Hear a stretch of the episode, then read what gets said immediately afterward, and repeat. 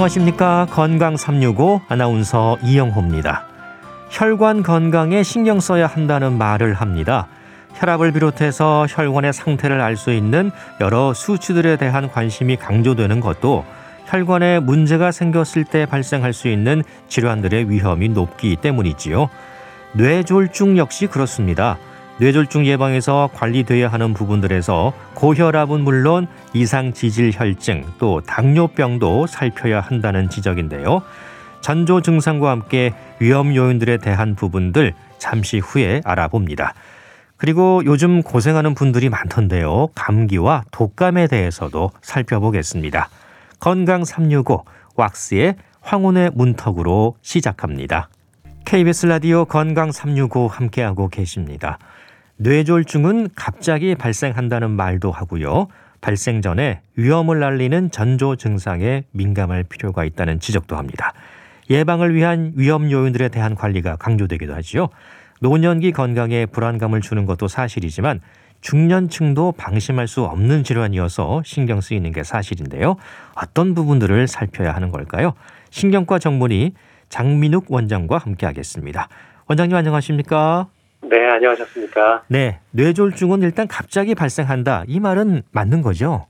네, 그렇습니다. 예. 뇌졸중 진단을 할 때 가장 중요한 단어가 바로 갑자기라는 단어입니다. 예. 이 보도를 통해서도 뭐 접하긴 하는데요. 식사하시다가 갑자기 쓰러지기도 하고 그 어떤 상태가 되면 그런 상황이 벌어지는 걸까 불안하거든요. 그렇죠. 예. 어, 뇌혈관 질환, 즉 뇌졸중이라고 일컫는 질환은 크게 두 가지로 나눌 수 있는데요. 네. 혈관이 막히는 뇌경색과 혈관이 갑자기 터져버리는 뇌 출혈로 나눠볼 수 있습니다. 결국은 혈관이 막히느냐 터지느냐의 관련인데요. 이 두 가지는 모두 다 원리가 같습니다. 결국에는 동맥경화에 의해서 혈관 내경이 조금씩 좁아지다가 그 압력을 이기지 못하고 터지면 뇌출혈이 되는 것이고 네. 어, 압력과 상관없이 그냥 막혀버리면 뇌경색이 되는 거죠. 결국은 뇌혈관에서 발생되는 동맥경화에 의해서 발생되는 병이다라고 생각하시면 되겠습니다. 네. 그 뇌졸중 하면 떠오르는 게 이제 갑자기 쓰러질 수 있는 응급 상황인데요. 그렇게 네. 되기까지 이제 전조 증상, 그러니까 이제 위험을 알리는 신호가 있다는 것도 사실이지 않습니까? 그렇습니다. 예. 어, 뇌졸중이 찾아오기 전에 이런 위험 신호를 경험하셨던 환자분들이 4명 중 1명, 그러니까 약 25% 정도의 환자는 병원에 오시기 전에 이미 뇌졸중 증상을 한두 번 겪으셨던 분들이 많습니다. 예. 실제 뇌졸중을 미리 겪는 것, 이것을 미니 뇌졸중이라고 부르는데요. 예. 이 미니 뇌졸중은 정확한 의학적 명칭은 일과성 뇌허혈 발작입니다. 이 일과성 뇌허혈 발작 환자 10명 중 1명은 한 달 이내에 실제 뇌졸중이 생깁니다. 아, 그리고 또 뇌졸중으로 방문하신 환자도 4명 중 1명은 미니 뇌졸중을 겪기도 하니까요. 네. 이런 미리 찾아오는 시그널, 이런 신호를 미리 알아챌 수 있다면 뇌졸중을 겪지 않을 수 있는 분들이 상당히 많죠. 예. 어, 의심 증상으로 지적되는 걸 볼 때 이제 흔히 영문 약자로 표현이 되잖아요. FAST 뭐 네. 연결해서 읽으면 이제 FAST가 될 텐데 네. 그 우리말로 하면은 뭐 이 손, 발, 뭐 시선 이런 의미인 거죠. 네, 맞습니다. 예. 어, 현재 대한뇌졸중학회에서는 이 페스트 그리고 이웃 손발 시선이라는 이름으로 캠페인을 하고 있는데요. 예. FAST는 미국 심장학회에서 발표한 건데요. FAST의 약자를 보면은 F가 face 얼굴을 뜻하고요. 예. A는 arm 그러니까 팔을 뜻합니다. 예. S는 speech 결국 발음과 관련된 문제고 T는 time입니다. 빨리 병원에 가라는 거죠. 예. 아, 그래서 얼굴이 좀 한, 한쪽으로 일그러진다거나 한쪽 팔에 힘이 빠진다거나 발음이 정확하게 안 된 문제가 있으면 빨리 병원에 가라라는 신호로 fast라는 용어를 쓰는 것이고요.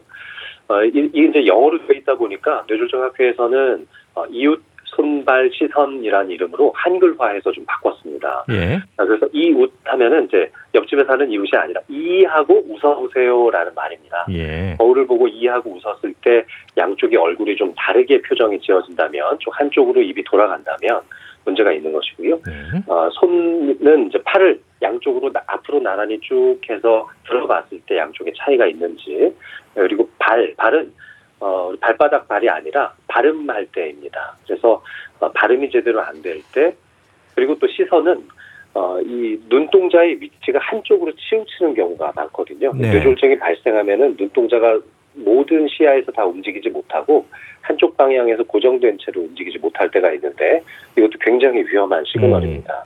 예. 그래서 이웃 손발 시선 이렇게 기억하셨다가 이 문제가 있으면 바로 병원으로 가셔야 됩니다. 예. 영어로 fast, 우리말로는 이웃 손발 시선. 예. 네. 어, 그 내용을 하나하나 살펴보면 먼저 네. 이제 얼굴 변화로 볼 때요. 네. 근육의 움직임이 이제 부자연스러워지잖아요. 그건 그렇죠. 왜 그렇습니까? 우리 뇌에서는 운동신경과 감각신경이 내려가게 되는데 네. 어, 이 얼굴 쪽을 담당하는 감각신경과 운동신경이 상당히 많은 분포를 가지고 있습니다.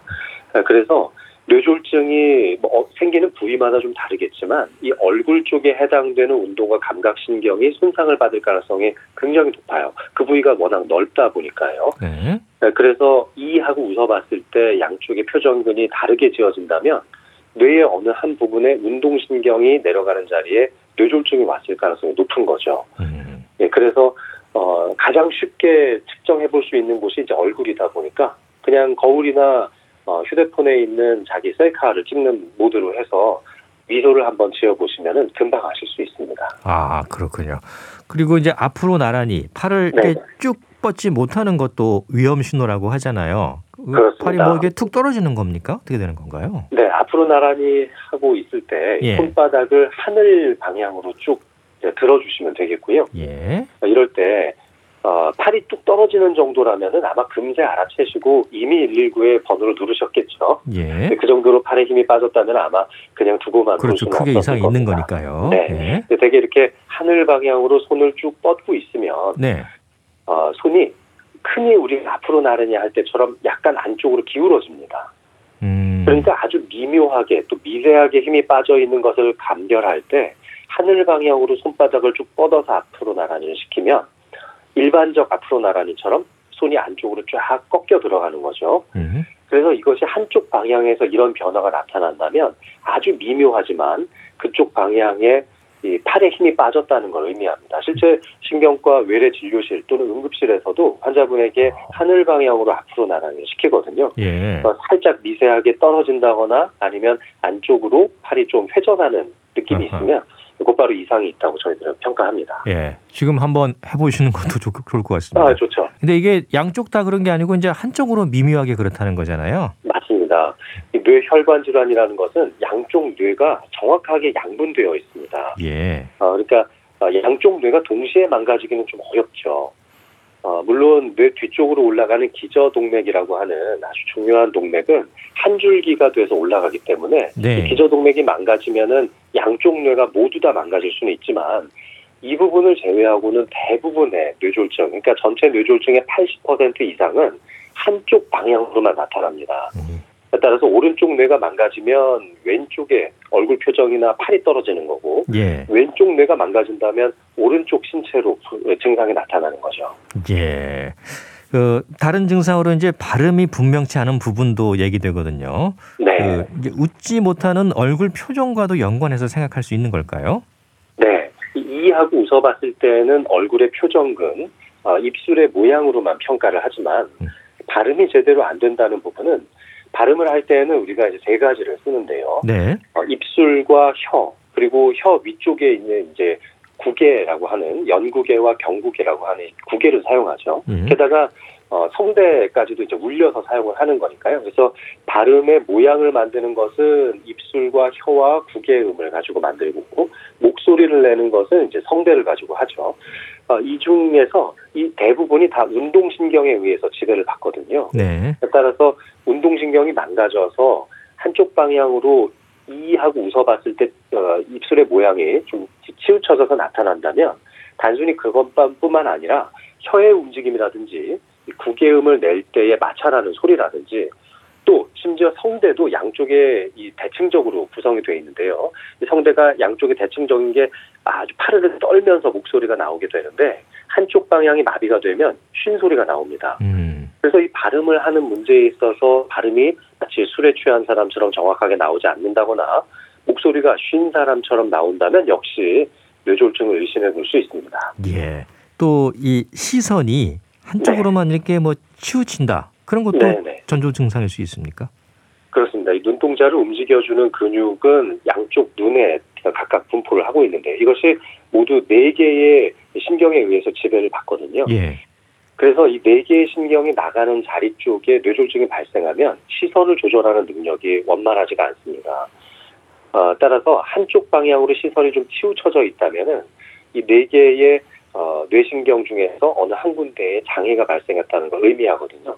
근데 이런 경우에는 대단히 위험한 것이 음. 이 뇌신경계가 나오는 자리가 우리의 생명 신호를 담당하는 뇌간이라고 하는 부분입니다. 이게 이제 뒤통수에 붙어 있는 그 소뇌와 머리 위쪽에 있는 대뇌 그 사이에 분포를 하고 있는데요. 네. 어, 뇌간 부위는 이제 대뇌나 소뇌에서부터 발생된 모든 이 신경 신호를 우리의 몸으로 그러니까 척수를 통해서 전달해주는 하나의 관문과 같은 역할을 하는데 어, 이 부분이 어, 심장의 박동이나 호흡을 조절하는 중추가 바로 여기에 위치를 하고 있습니다. 음. 따라서 어, 시선이 한쪽 방향으로 고정되는 방식으로 장애가 발생했다면 혹시 생명을 위협하는 뇌졸중의 전조 증상일 수도 있는 거죠. 아하, 예. 대단히 위험하고도 중요한 시그널이라고 할 수 있습니다. 그렇군요. 이런 증상들이 이제 동시에 여러 개가 나타나는 게 아니고 하나만 생겨도 네, 좀 유심히 잘 봐야 될까요? 그렇습니다. 지금 말씀드린 음. 어, 안면의 근육, 또 손, 그리고 발음, 어, 그리고 이제 눈동자의 움직임이 모두 다 각기 다른 위치에서 조절되는 능력들입니다.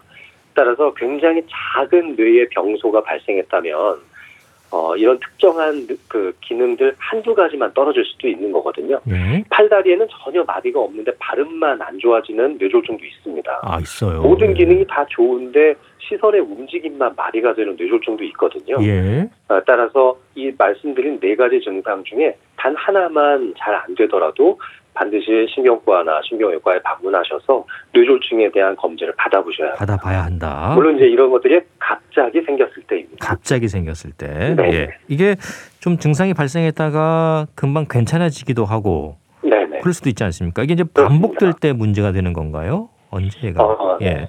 되게 증상이 살짝 생겼다가 수분 이내에 좋아지기도 하고 어, 그리고 한 24시간 정도 이내에 그냥 좀 천천히 좋아지기도 하는 부분이 있는데요. 네. 어, 갑자기 팔에 좀 힘이 빠졌으면은 어, 어깨가 좀 피곤해서 그런가 어디가 결렸냐 이렇게 생각하면서 그냥 하루 이틀 정도 기다려 보시는 분들도 있죠. 음. 그렇게 되다가 또 금세 좋아지기도 하고요. 근데 이렇게 좋아졌다고 해서 이 간과해서는 안 됩니다.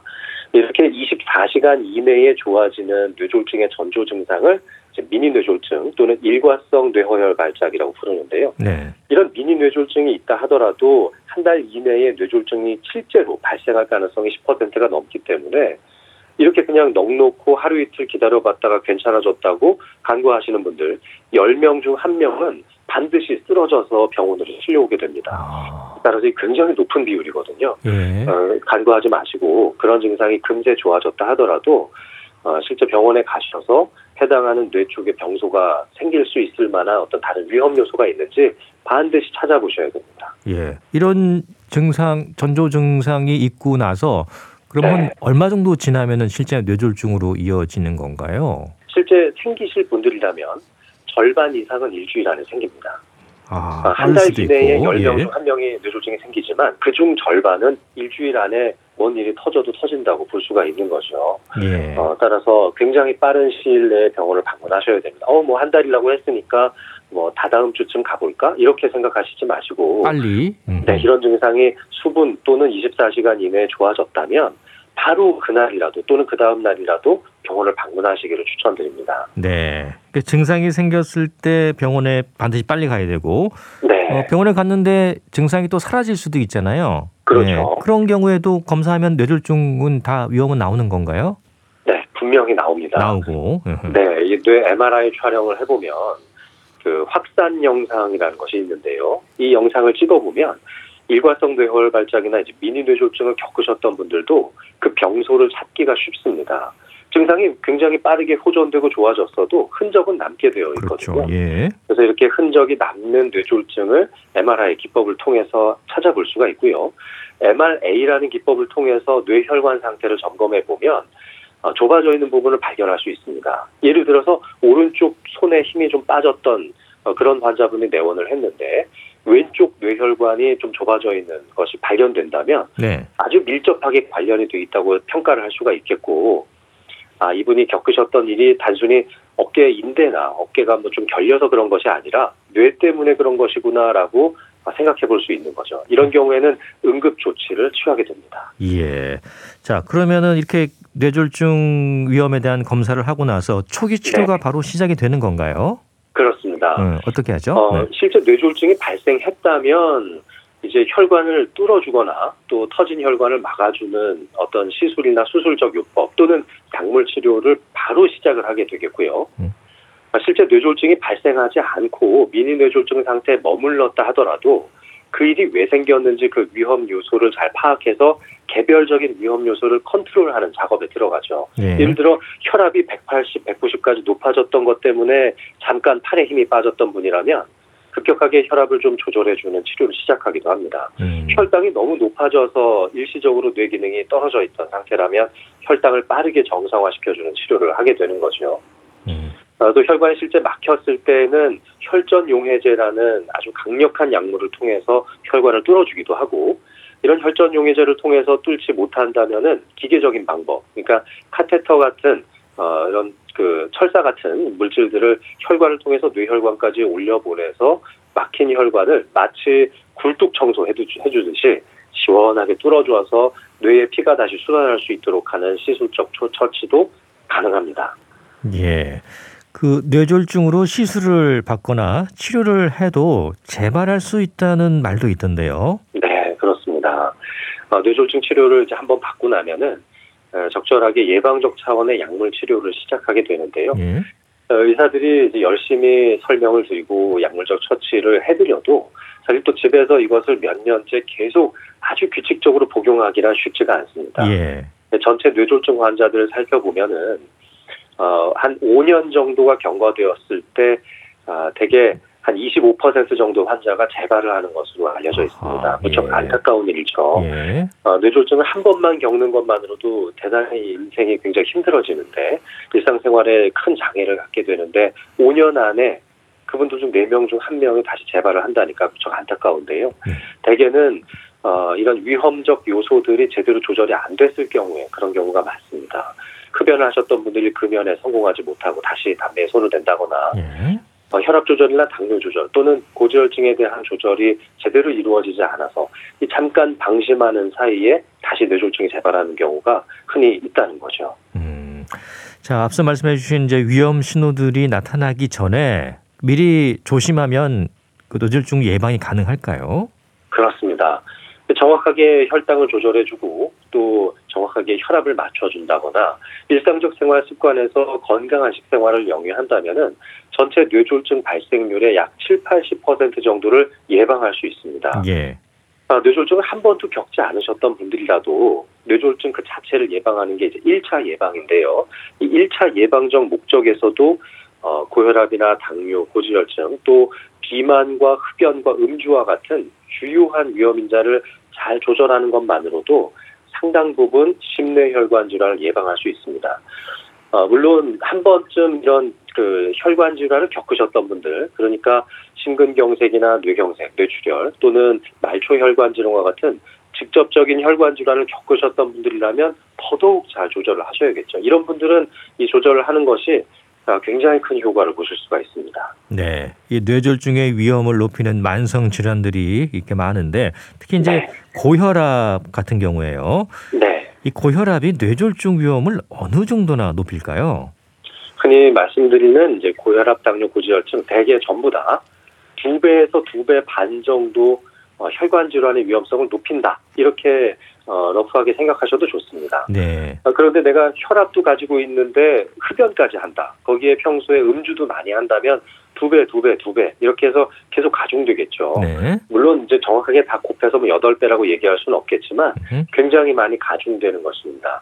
그 중에서도 혈압이 차지하는 비율이 가장 높다고 할 수 있는데요.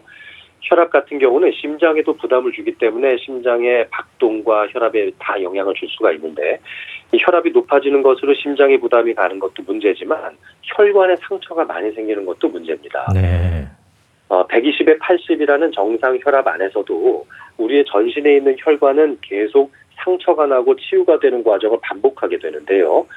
이 120에 80 정도의 정상 혈압을 잘 유지했을 때는 이것이 밸런스가 맞습니다.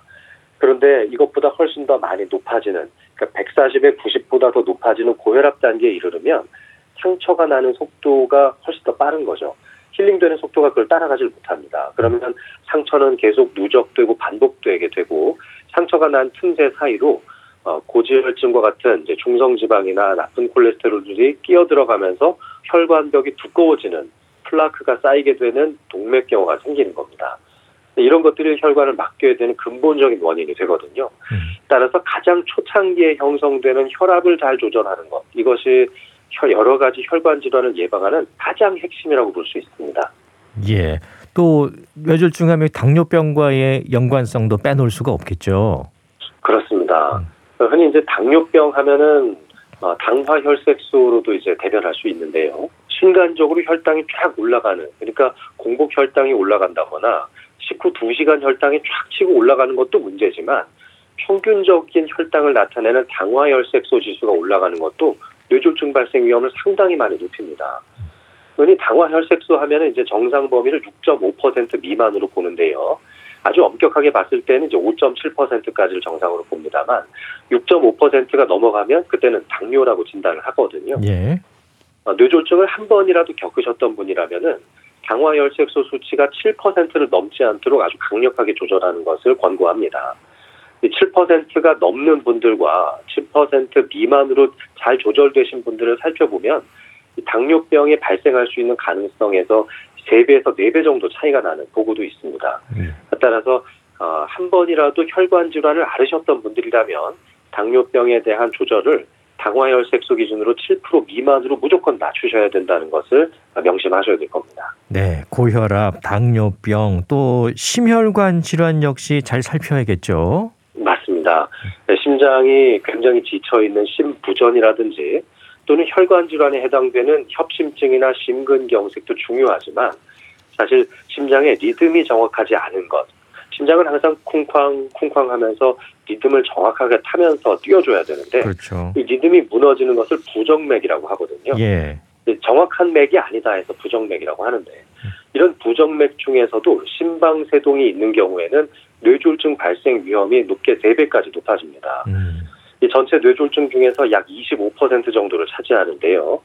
이 부정맥이 나이가 들수록 상당히 많아진다는 것도 큰 문제입니다. 따라서 평상시에 심전도와 같은 건강검진 항목을 통해서 부정맥이 있는지 반드시 살펴보셔야 되는 거죠. 예, 이런 부정맥, 심방세동, 뭐 말씀해 주신 것처럼 그런 위험을 잘 느끼지 못하는 것 같아요. 맞습니다. 맥이 한두 번 정도 불규칙하게 뛰는 것만으로는 스스로 자각하기가 좀 어렵거든요. 어렵죠. 예. 예, 이 불규칙하게 뛰는 맥이 아주 여러 번이 연속적으로 나타나면 굉장히 심장이 불편하게 가슴 앞부분이 굉장히 불편하게 느끼기도 하는데요. 한두 번 나타나는 거는 거의 느끼지 못할 가능성이 많습니다. 하지만 갑자기 가슴이 좀 답답하다거나 호흡이 좀 잘 안 되는 것 같은 느낌이 든다면은 어, 우리 손목에 그 맥을 짚을 때 쓰는 손목 동맥이 있잖아요. 그런 동맥을 아주 가볍게 쥐어본다거나 아니면 목 쪽에 어, 이 아담세플, 그러니까 목젖 있는 곳 쪽, 조금 옆쪽에 경동맥이 있는데요. 네. 이 경동맥을 지그시 눌러봄으로써 내 맥이 정확하게 뛰는지 한 번쯤 느껴보시면 좋겠습니다. 그래서 이런 불편한 그 심장 박동이 느껴질 때 맥을 실제로 짚어보시면 네. 한두 번씩 박자가 엇나가는 것을 스스로 이 직감하실 수도 있고요. 뿐만 아니라 스마트워치나 스마트 밴드를 요즘 많이 손목에 차고들 다니시는데요. 이런 스마트워치나 스마트 밴드에서는 심장 박동을 기록해주는 기능도 있기 때문에 이런 기능을 통해서 부정맥을 검측해 보시는 것도 아주 큰 도움이 됩니다. 네. 그리고 이제 빠질 수 없는 게 흡연, 음주, 비만 네. 아니겠습니까? 맞습니다. 음. 흡연, 음주, 비만 전부 다 두 배씩 뇌졸중 위험을 높인다고 생각하시면 되고요. 예. 이 중에서 가장 중요한 것이 바로 흡연입니다. 어, 새해 맞이하셔서 아마 금연에 그 도전하시는 분들도 그렇죠. 성공하시는 분들도 많이 있으실 텐데요. 예. 금연에 성공하는 것만으로도 약 2.5배 정도 뇌졸중 발생 비율을 낮추실 수 있으니까 어허, 예. 2024년 청룡의 해에 반드시 금연 성공하셨으면 좋겠습니다. 네. 뿐만 아니라 올해 또 이 담배값이 많이 오르기도 한다고 하잖아요. 그러니까요. 네, 올해 들어서 돈도 좀 아낄 겸 꼭 금연에 성공하셨으면 좋겠습니다. 예, 아낀 돈으로 뭐 더 좋은 데 쓰시면 되는 거니까요. 그럼요. 예, 네. 건강을 위해서 또 네. 살펴보시기 바랍니다. 자, 오늘 말씀은 여기까지 듣겠습니다. 감사합니다. 네, 감사합니다. 신경과 전문의 장민욱 원장이었습니다. KBS 라디오 건강 365 함께하고 계십니다. 산울림의 찻잔 듣고 계속 이어가겠습니다.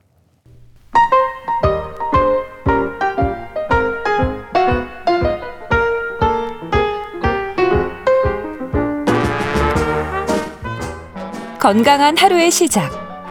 KBS 라디오 건강 365.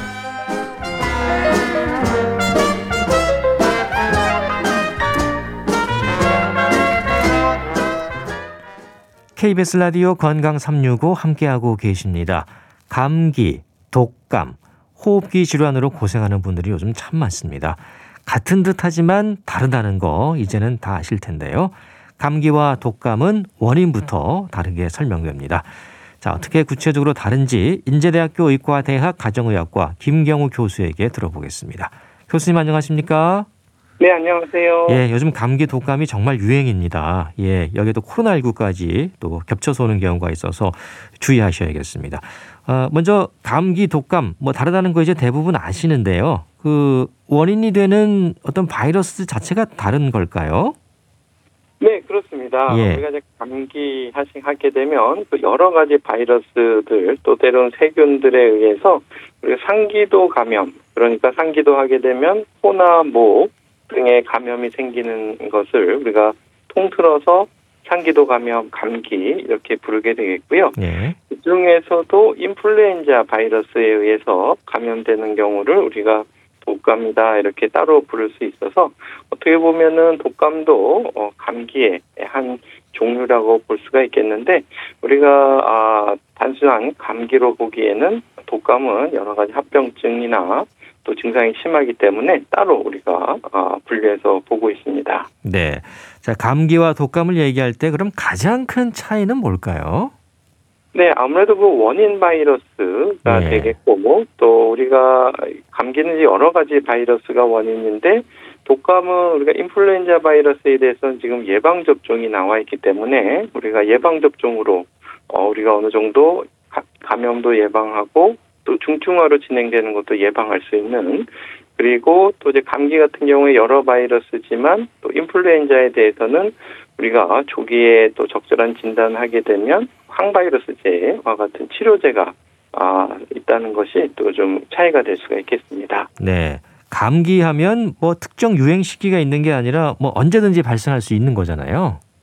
네, 그렇습니다. 다양한 호흡기 바이러스들에 의해서 언제든지 발생할 수가 있는데 예. 아무래도 이제 산밀의 환경, 아무래도 추워지게 되면은 또 환기도 잘 못하게 되고 사람들이 많이 밀접하게 되고 또 우리가 겨울철 같은 경우에 에, 우리 호흡기 면역력이 많이 약해지면서 또 건조한 환경에서 이러한 바이러스들에 노출됐을 때 더 이런 호흡기 감염이 더 잘 생길 수 있는 어떤 유행 시기가 존재하게 되겠고 또 매년 이러한 그 추워지는 겨울 같은 계절에는 어, 늦가을부터 초봄까지는 인플루엔자 전염력이 높고 또 전파 속도가 빠른 이런 바이러스들이 폭발적으로 어, 증가하기 때문에 예, 특히 더 주의가 필요한 어, 질환이 음. 되겠습니다. 네. 감기는 뭐 병원 가서 치료해도 일주일은 가고 그냥 있어도 일주일은 버텨야 된다 이런 말이 있잖아요.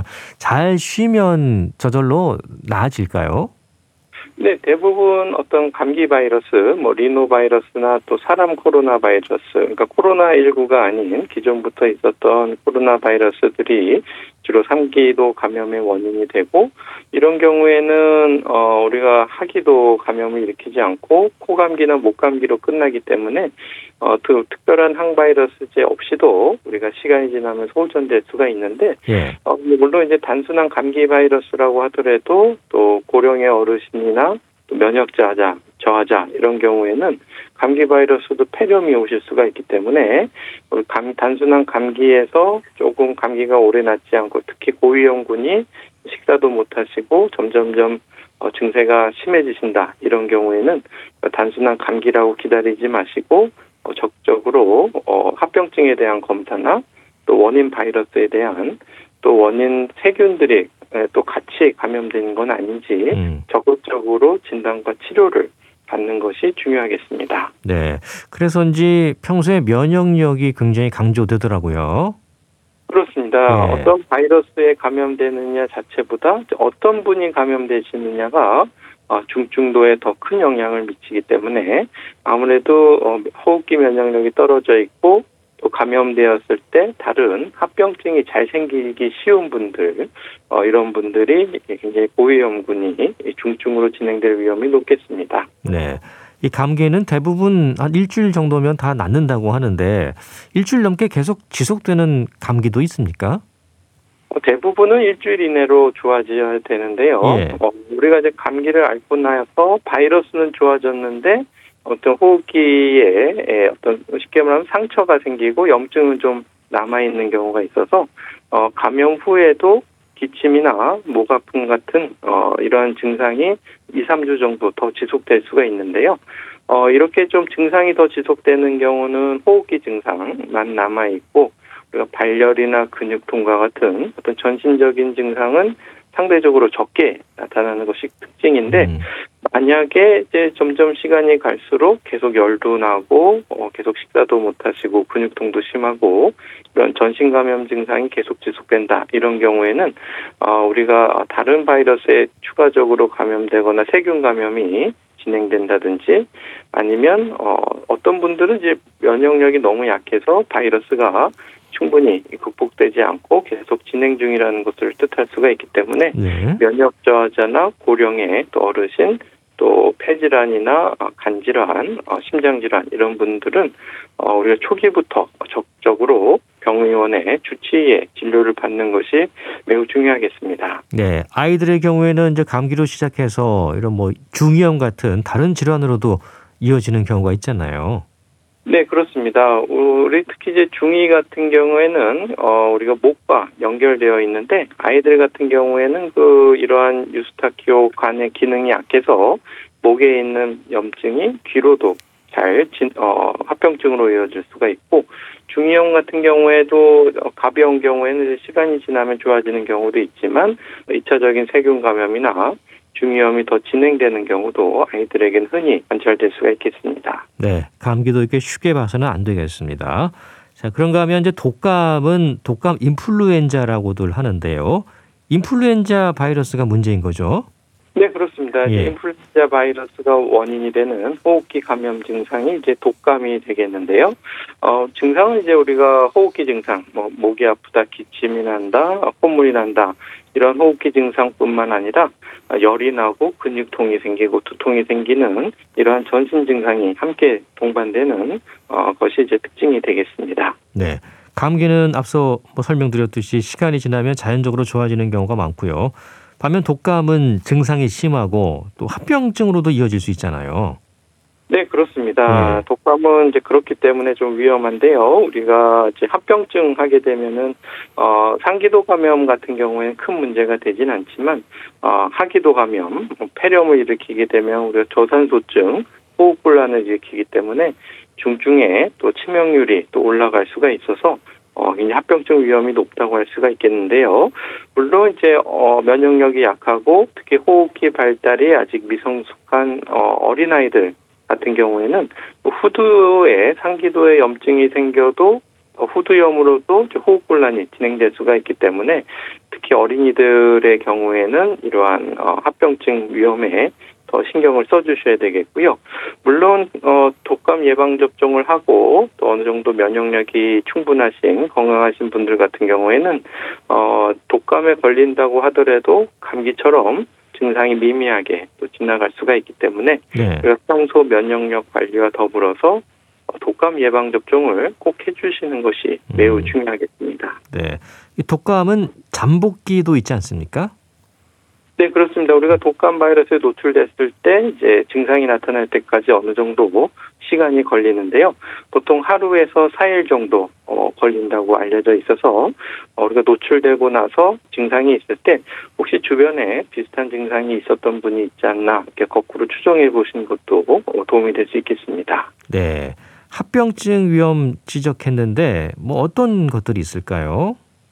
우선 그 폐렴이 가장 폐렴. 위험한 합병, 네, 위험이 되겠는데요. 예. 이런 호흡기 감염 증상의 합병증뿐만 아니라 호흡기가 아닌 곳에도 우리가 어, 염증이 생길 수 있는데 왜 심장이나 심근에 염증이 생기는 심근염이 생긴다든지 또 아니면은 중추신경, 뇌수막염이 생긴다든지 하는 어, 우리가 폐가 아닌 부분에 에, 염증이 생길 수가 있겠는데 우리가 이제 심장염이나 심근염이 생기게 되면은 가슴에 통증을 호소한다든지 또 뇌염이 생기게 되면은 어, 환각이나 아, 이상행동과 같은 어, 중추신경계 부작용도 생길 수가 있어서 어, 특히 이제 이런 것은 면역력이 약한 소아 청소년에서 잘 나타날 수가 있기 때문에 어, 우리가 이제 독감 같은 경우에도 이러한 이차적인 합병증이 나타나지 않는지 잘 살펴보는 것이 매우 중요하겠습니다. 네. 특히 이제 합병증, 폐렴으로 이어지지 않도록 조심하셔야겠습니다. 아, 감기와 독감의 원인 또 위험의 차이를 말씀해 주셨는데 증상은 어떨까요? 감기도 뭐 코감기, 목감기 다양하고 독감 증상과 비슷한 면도 많이 있긴 한데요. 그 초기에는 스스로 짐작하는 경우가 많아서 증상에 좀 민감하게 반응할 필요가 있을 것 같습니다. 네, 그렇습니다. 우리가 음. 감기와 독감을 구별할 땐 사실은 증상만으로는 구별하기가 좀 쉽지는 않은데요. 왜냐하면은 어, 독감이 아닌 다른 바이러스라고 하더라도 독감 못지않게 심하게 고열과 심한 호흡기 증상, 또 폐렴도 일으키는 그런 감기 바이러스들도 있고요. 또 반대로 독감에 걸린다고 해도 어, 또 가볍게 지나가는 분들도 있기 때문에 예.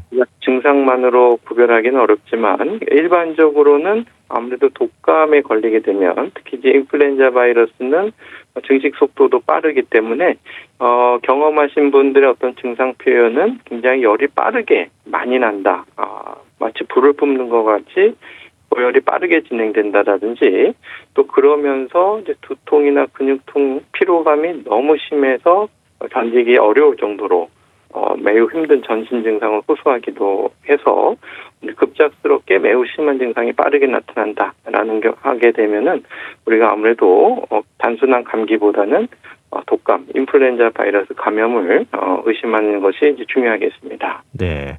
병원에 가면 이 감기와 독감 환자를 어떻게 구분합니까? 네, 사실 어, 증상으로 또 진찰 소견으로 구별하기는 어렵기 때문에 네. 우리가 아, 신속 항원 검사를 통해서 어, 우리가 독감 여부를 확인할 수가 있는데 물론 이제 신속 항원 검사의 민감도, 정확도가 아주 높진 않지만 바이러스 양이 많을 때는 어느 정도 어, 양성이 나오면 우리가 아, 인플루엔자다 이렇게 볼 수가 있겠는데요.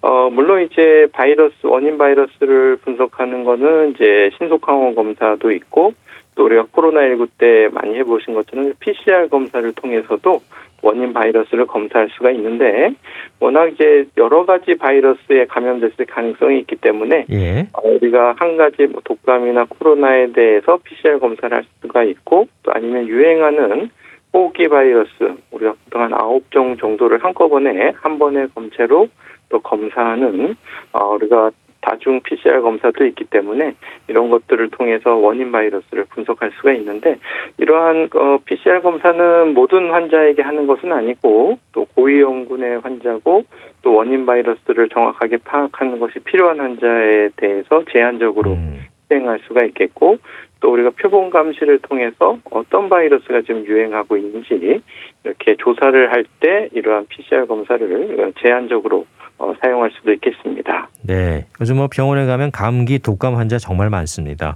어, 병원에서 혹시 옮지 않을까라는 걱정도 들게 하는데요. 그 가급적이면 마스크를 꼭 쓰는 게 좋겠죠. 네, 그렇습니다. 우리가 이제 코로나도 그렇고 이러한 독감, 감기 모두 다 호흡기 감염 전파 위험이 큰 질병이 되겠는데요. 어, 우리가 이제 비말을 통해서, 그러니까 침방울을 통해서 전파되기 때문에 이렇게 밀폐되어 있고 특히 환기가 안 되고 또 밀접하게 가까이 예, 앉으신 경우에는 아무래도 전파 위험이 높기 때문에 어, 이러한 병의원의 대기실 공간도 우리가 사람 간의 충분한 거리두기 또 너무 사람들이 많지 않도록 어, 하시는 것이 좋겠고 또 거기도 실내 공기를 환기한다든지 또 아니면 부분적인 효과는 있지만 또 공기청정기 같은 것들을 또 효율이 높은 어, 공기청정기를 적극적으로 사용한다든지 아무래도 어, 말씀하신 것처럼 마스크를 잘 착용하고 계셔야 되겠고요. 예. 또 마스크를 착용하신 상태에서도 비말이 많이 생기는 그러니까 대화를 좀 많이 하시거나 또 기침이나 재채기를 하시게 되면은 또 마스크 틈새로 또 비말이 이, 나올 수가 있기 때문에 어, 이런 경우에는 또 우리가 조금 더 주의가 필요할 수가 있어서 어, 사람 간의 거리두기 또 손 씻기 이런 것들 또 오랜 시간 머무르지 않기 이런 것들을 적극적으로 하시는 것이 중요하겠습니다. 네, 이 독감 예방 접종 이미 이제 많은 분들이 하셨을 텐데 지금이라도 독감 예방 접종을 맞는 게 좋을까요? 아니면 좀 늦은 걸까요? 네, 좀 늦은 감이 있지만 안 하신 분들은 지금이라도 올해는 하시는 것이 도움이 되실 것 같은데요. 예. 우리가 이제 독감 지금 백신에는 네 가지 항원을 포함하고 있는 사가 백신 접종이 이루어지고 있어서 우리가 한 가지 형에 이미 걸리셨다고 하더라도 나머지 세 가지 형에 또 감염될 위험성은 여전히 남아있기 때문에 그리고 올해는 여러 가지 독감 바이러스가 유행할 가능성이 높기 때문에 늦었지만 안 하신 분들은 지금이라도 하시는 것이 또 본인은 기저질환이 없다고 하더라도 또 본인을 통해서 고위험군에게 또 전파가 될 수가 있기 때문에 특히 이제 임신부 같은 경우에는 감염되시면 위험하기 때문에 임신부도 반드시 예방접종을 해주셔야 되고 또 임신부의 가족분들도 반드시 예방접종을 미리 해두시는 것이 매우 중요하겠습니다. 네. 독감은 A형, B형, C형 보통 이렇게 구분하죠? 네, 그렇습니다. 아, 주로 이제 유행하는 것은 이제 A형과 B형인데, 어, 주로 이제 A형이 아무래도 전파 속도가 높기 때문에 A형이 주로 많이 유행하게 되는데, 예. B형도 어, 전파 속도는 다소 좀 느릴 수 있지만, 어, 해에 따라서는 또 소규모로 어, 유행을 하게 되고, 특히 이제 초봄이나 또 3월 개학하고 나서 어, 또 B형에 의한 독감 유행이 한 번 더 있을 수 있기 때문에 그리고 올해는 아무래도 다른 해보다 호흡기 감염병 위험성이 높기 때문에 어, 이제 B형에 의한 유행도 우리가 충분히 예상되는 상황이 되겠습니다. 네. 이 형태에 따라서 좀 더 위험하고 증상이 더 이렇게 좀 안 좋은 그런 형태가 있습니까? 네, 우리가 이제 A형이 이제 B형에 비해서 좀 어, 증상이 더 심하고 중증화 위험이 높다 이러한 어, 비교 연구도 있는데 또 이제 어떤 연구에서는 A형이든 B형이든 둘 다 위험하다 아, 그런 보고도 있어서 우리가 이제 B형도 결코 이제 가볍게 볼 수가 없겠고요. 예. 또 우리가 이제 뭐 A형, B형을 어, 선택적으로 걸릴 수가 없기 때문에 우리가 언제든지 다 A형, B형에 노출될 위험성이 있기 때문에 지금 현재 백신 접종은 그 A형 두 가지 항원 또 B형의 두 가지 항원을 모두 포함하고 있기 때문에 현재 출시되어 있는 예방 접종을 하시게 되면 어, 어느 정도 감염도 예방해주고 감염된다고 하시더라도 어, 중증으로 진행되는 것을 그 심하게 앓게 되는 것을 예방해 주는 효과가 있겠습니다. 네. 자, 감기도 독감도 예방이 중요할 텐데요. 어떤 노력이 필요할까요? 네, 감기와 독감 모두 이제 호흡기, 비말을 통한, 그러니까 침방을 통한 감염이 되겠습니다. 네. 아, 그렇기 때문에 우리가 어, 손 씻기를 잘 해주시고, 어, 마스크 착용도 특히 이제 3미래 환경, 사람이 많은 환경에서는 실내에서 반드시 착용해 주시는 것이 좋겠고요. 아무래도 이제 기침이나 재채기 할 때 상대적으로 매우 많은 비말이 또 멀리까지 전파될 수가 있기 때문에 예, 이런 경우에는 우리가 옷소매를 가리시고 기침이나 재채기를 한다든지 또 일회용 어, 휴지 같은 것들로 가려서 비말이 다른 사람에게 전파되지 않도록 하는 기침 예절을 준수해 주시는 것이 좋겠고요. 아무래도 이제 그 바이러스를 가지고 있는 것으로 의심되는 의심 환자분들 유증상자분들의 접촉을 또 줄이시는 것이 좋기 때문에 네. 유증상 유증상자분들은 가급적이면 집에서 좀 쉬시고 어느 정도 회복하신 다음에 출근이나 등교를 해주시는 것이 좋겠고 또 아무래도 3미래 환경을 피하기 위해서 이제 적극적으로 환기하고 사람 간에 어느 정도 2미터 정도의 거리두기 이런 것들을 실천해 주시는 것이 중요하겠습니다. 네, 평소에 면역력을 잘 키우는 것도 중요할 것 같습니다. 말씀은 여기까지 듣겠습니다. 고맙습니다. 네, 감사합니다. 인제대 의과대학 가정의학과 김경우 교수였습니다. KBS 라디오 건강 365 임영웅의 별빛 같은 나의 사랑아 들으면서 모두 마치겠습니다. 아나운서 이영호였습니다. 고맙습니다.